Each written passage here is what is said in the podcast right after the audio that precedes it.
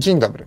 Gdybym poprosił Was o to, żebyście sobie wyobrazili, jaka przypadłość medyczna zabierze Was z tego świata, to prawdopodobnie to wyobrażenie odbiegałoby znacznie od tego, jakie mieliby przedstawiciele Europy czy Stanów Zjednoczonych, nie wiem, 100-120 lat temu. Wtedy dużo bardziej prawdopodobne niż to, co moim zdaniem w pierwszej kolejności przychodzi na myśl, czyli nowotwory czy zawały serca, były infekcje po skaleczeniach, gruźlica, czy zapalenie płuc albo jakieś powikłania pogrypowe.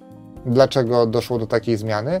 No bo chcąc ratować ludzkie życie, chcąc wydłużać ludzkie życie, skupiamy się na tym, co najczęściej temu życiu zagraża. A więc stajemy się coraz lepsi w leczeniu i zapobieganiu tych chorób, ale ponieważ przyroda nie znosi próżni, to ich miejsce zajmują inne, e, bardzo często charakterystyczne dla podeszłego wieku, bowiem e, towarzyszy temu wydłużenie e, czasu ludzkiego życia. To jest w zasadzie, jak można opisać, XX wiek. Dlaczego o tym mówię? Dlaczego ten przydługi wstęp? Po pierwsze, żeby podkreślić, że nie mamy wcale do czynienia z jakąś epidemią raka, która jest spowodowana e, czynnikami środowiskowymi, tylko naturalnym jest, że choroby, które występują częściej w wieku podeszłym, e, będą z większą częstotliwością występowały w społeczeństwach, które żyją dłużej.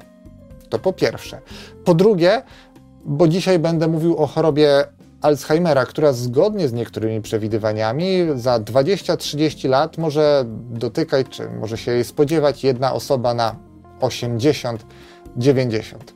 To bardzo, bardzo dużo, dlatego dzisiaj ogromne wysiłki naukowców idą w kierunku zarówno zapobiegania tej chorobie, jak i jej leczenia. I o tym dzisiaj trochę powiem, o pewnym ciekawym odkryciu z tym leczeniem związanym, ale najpierw e, kilka słów e, w segmencie sponsorowanym, który może być do pewnego stopnia związany nawet z tematem tego filmu. Jej! Dzisiaj sponsorem odcinka jest Babel, czyli aplikacja do nauki języków obcych. Więc jeżeli chcecie zrealizować jakieś jedno ze swoich e, postanowień i nauczyć się wreszcie, nie wiem, niemieckiego czy angielskiego, to możecie to zrobić właśnie dzięki aplikacji Babel, bo to są dwa języki, których można nauczyć się e, po polsku w tej aplikacji, a jeżeli posługujecie się angielskim, to w sumie do dyspozycji macie 14 lekcji, to znaczy lekcje 14 obcych języków, bo lekcji jest dużo więcej.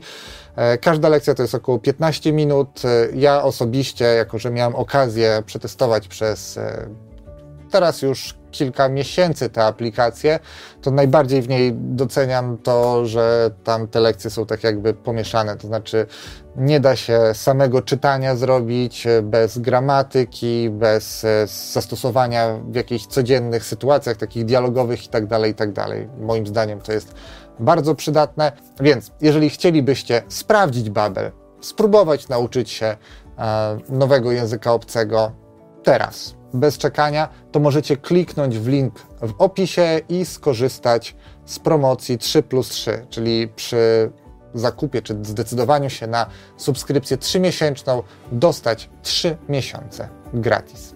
Jej! A teraz do rzeczy, czyli o perspektywie strzelania laserem w Alzheimera.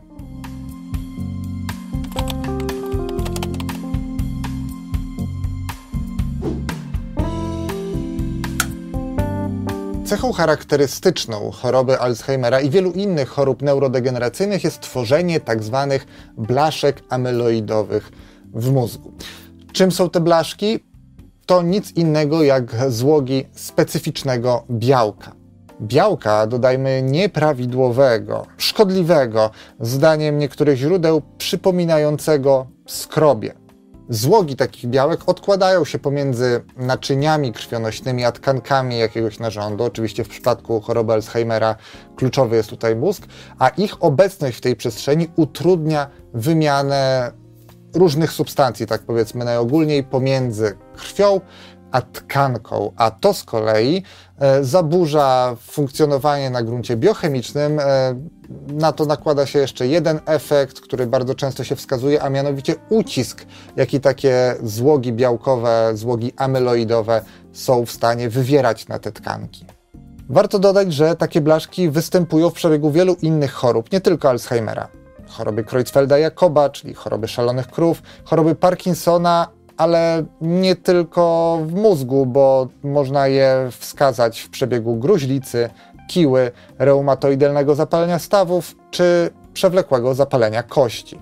Tak czy owak, naturalnym jest y, takie stwierdzenie, że gdybyśmy dysponowali narzędziem, które może takie blaszki amyloidowe niszczyć w miarę precyzyjnie i w miarę skutecznie, albo mieli jakąś procedurę, która uniemożliwi ich powstawanie, spowolni ich powstawanie, to moglibyśmy albo opóźnić e, postęp choroby Alzheimera, albo wręcz cofnąć postęp takiej choroby, nie mówiąc już o tym, że można by jej też skutecznie zapobiegać. E, I w związku z tym nie powinno nas dziwić, że wiele grup badaczy rozważa rozmaite podejścia do problemu blaszek amyloidowych i jedno z nich wydaje się obiecujące. Co prawda nie jest to badanie jeszcze na żywych organizmach, a na modelowych układach, ale wydało mi się ono niezwykle ciekawe, bo uwzględnia czy zakłada wykorzystanie do rozbijania takich blaszek lasera. Lasera w podczerwieni. Od razu zaznaczam, że badania są w początkowej fazie, przeprowadzone zaledwie w laboratorium na komercyjnie dostępnym białku drożdżowym o bardzo dziwnej nazwie GNN QQNY. Natomiast niezwykle obiecujące jest to, że po dobraniu odpowiedniej długości światła laserowego takie blaszki, czy blaszki tego białka rzeczywiście się rozpadały i co więcej, mechanizm tego działania lasera można było próbować tłumaczyć po zastosowaniu metod dynamiki molekularnej, czyli po zastosowaniu, mówiąc tak w dużym uproszczeniu, symulacji komputerowej całego procesu. Kombinacja tych dwóch podejść, eksperymentalnego i modelowego, pozwala zaproponować prawdopodobny mechanizm działania lasera. Proces najprawdopodobniej zaczyna się w rdzeniu takich blaszek czy włókienek początkowo i opiera się o rozrywanie wiązań wodorowych. Nie są to bardzo silne wiązania chemiczne, silne oddziaływania chemiczne, niemniej bardzo często w takich dużych organicznych cząsteczkach, ze względu na ich ilość, mogą być odpowiedzialne za nadanie takim cząsteczkom odpowiedniej czy charakterystycznej dla nich struktury. I bardzo często ta struktura na przykład jest związana z tym, czy dwie substancje będą się ze sobą blisko łączyły, ściśle łączyły, tworzyły, no na przykład blaszki. Zresztą tutaj bardzo ciekawie można opowiadać o tłuszczach cis i trans, ale to może na inną okazję. W każdym razie to działanie światła laserowego w zakresie podczerwieni zdaje się rozrywać te wewnątrzcząsteczkowe i międzycząsteczkowe wiązania wodorowe białek, a w efekcie cała struktura rozpada się tak jakby od wewnątrz do zewnątrz, do końca tych włókienek, do końca tych złogów blaszek, jak zwał, tak zwał. Dlaczego to taka, przynajmniej moim zdaniem, ważna sprawa? Ano dlatego, że takich farmaceutycznych, farmakologicznych metod y, zwalczania blaszek amyloidowych, czy generalnie leczenia choroby Alzheimera poszukujemy już od dekad i ciągle nasze postępy nie są imponujące. Dlatego takie nowe podejścia, które są domeną ostatnich lat, wydają mi się potwornie ciekawe, zwłaszcza kiedy wyniki są tak obiecujące jak w przypadku tego lasera. Lasera, który nie jest jedynym niefarmakologicznym podejściem do blaszek amyloidowych w żadnym wypadku. E, bardzo ciekawe wyniki, bardzo ciekawe jest podejście, które opiera się o światło, czy impulsy świetlne o odpowiedniej częstotliwości, ale to materiał na inną historię. Zostawiam w opisie link do ciekawego odcinka podcastu Radiolab na ten temat. Pozostaje nam więc trzymać kciuki za badaczy, którzy szukają takich e, rozwiązań, nawet niekoniecznie za ten laser w podczerwieni, ale nagłaśnianie takich podejść wydaje mi się korzystne z naszego punktu widzenia. E, jeszcze nie kończę, bo jeszcze prokrastynatorium. Dzisiaj prokrastynatorium e, leciało za mną na jednym z ekranów. Jej! A chciałem Wam polecić kanał Śledź Kultura. To ten tutaj. E, jak na niego trafiłem?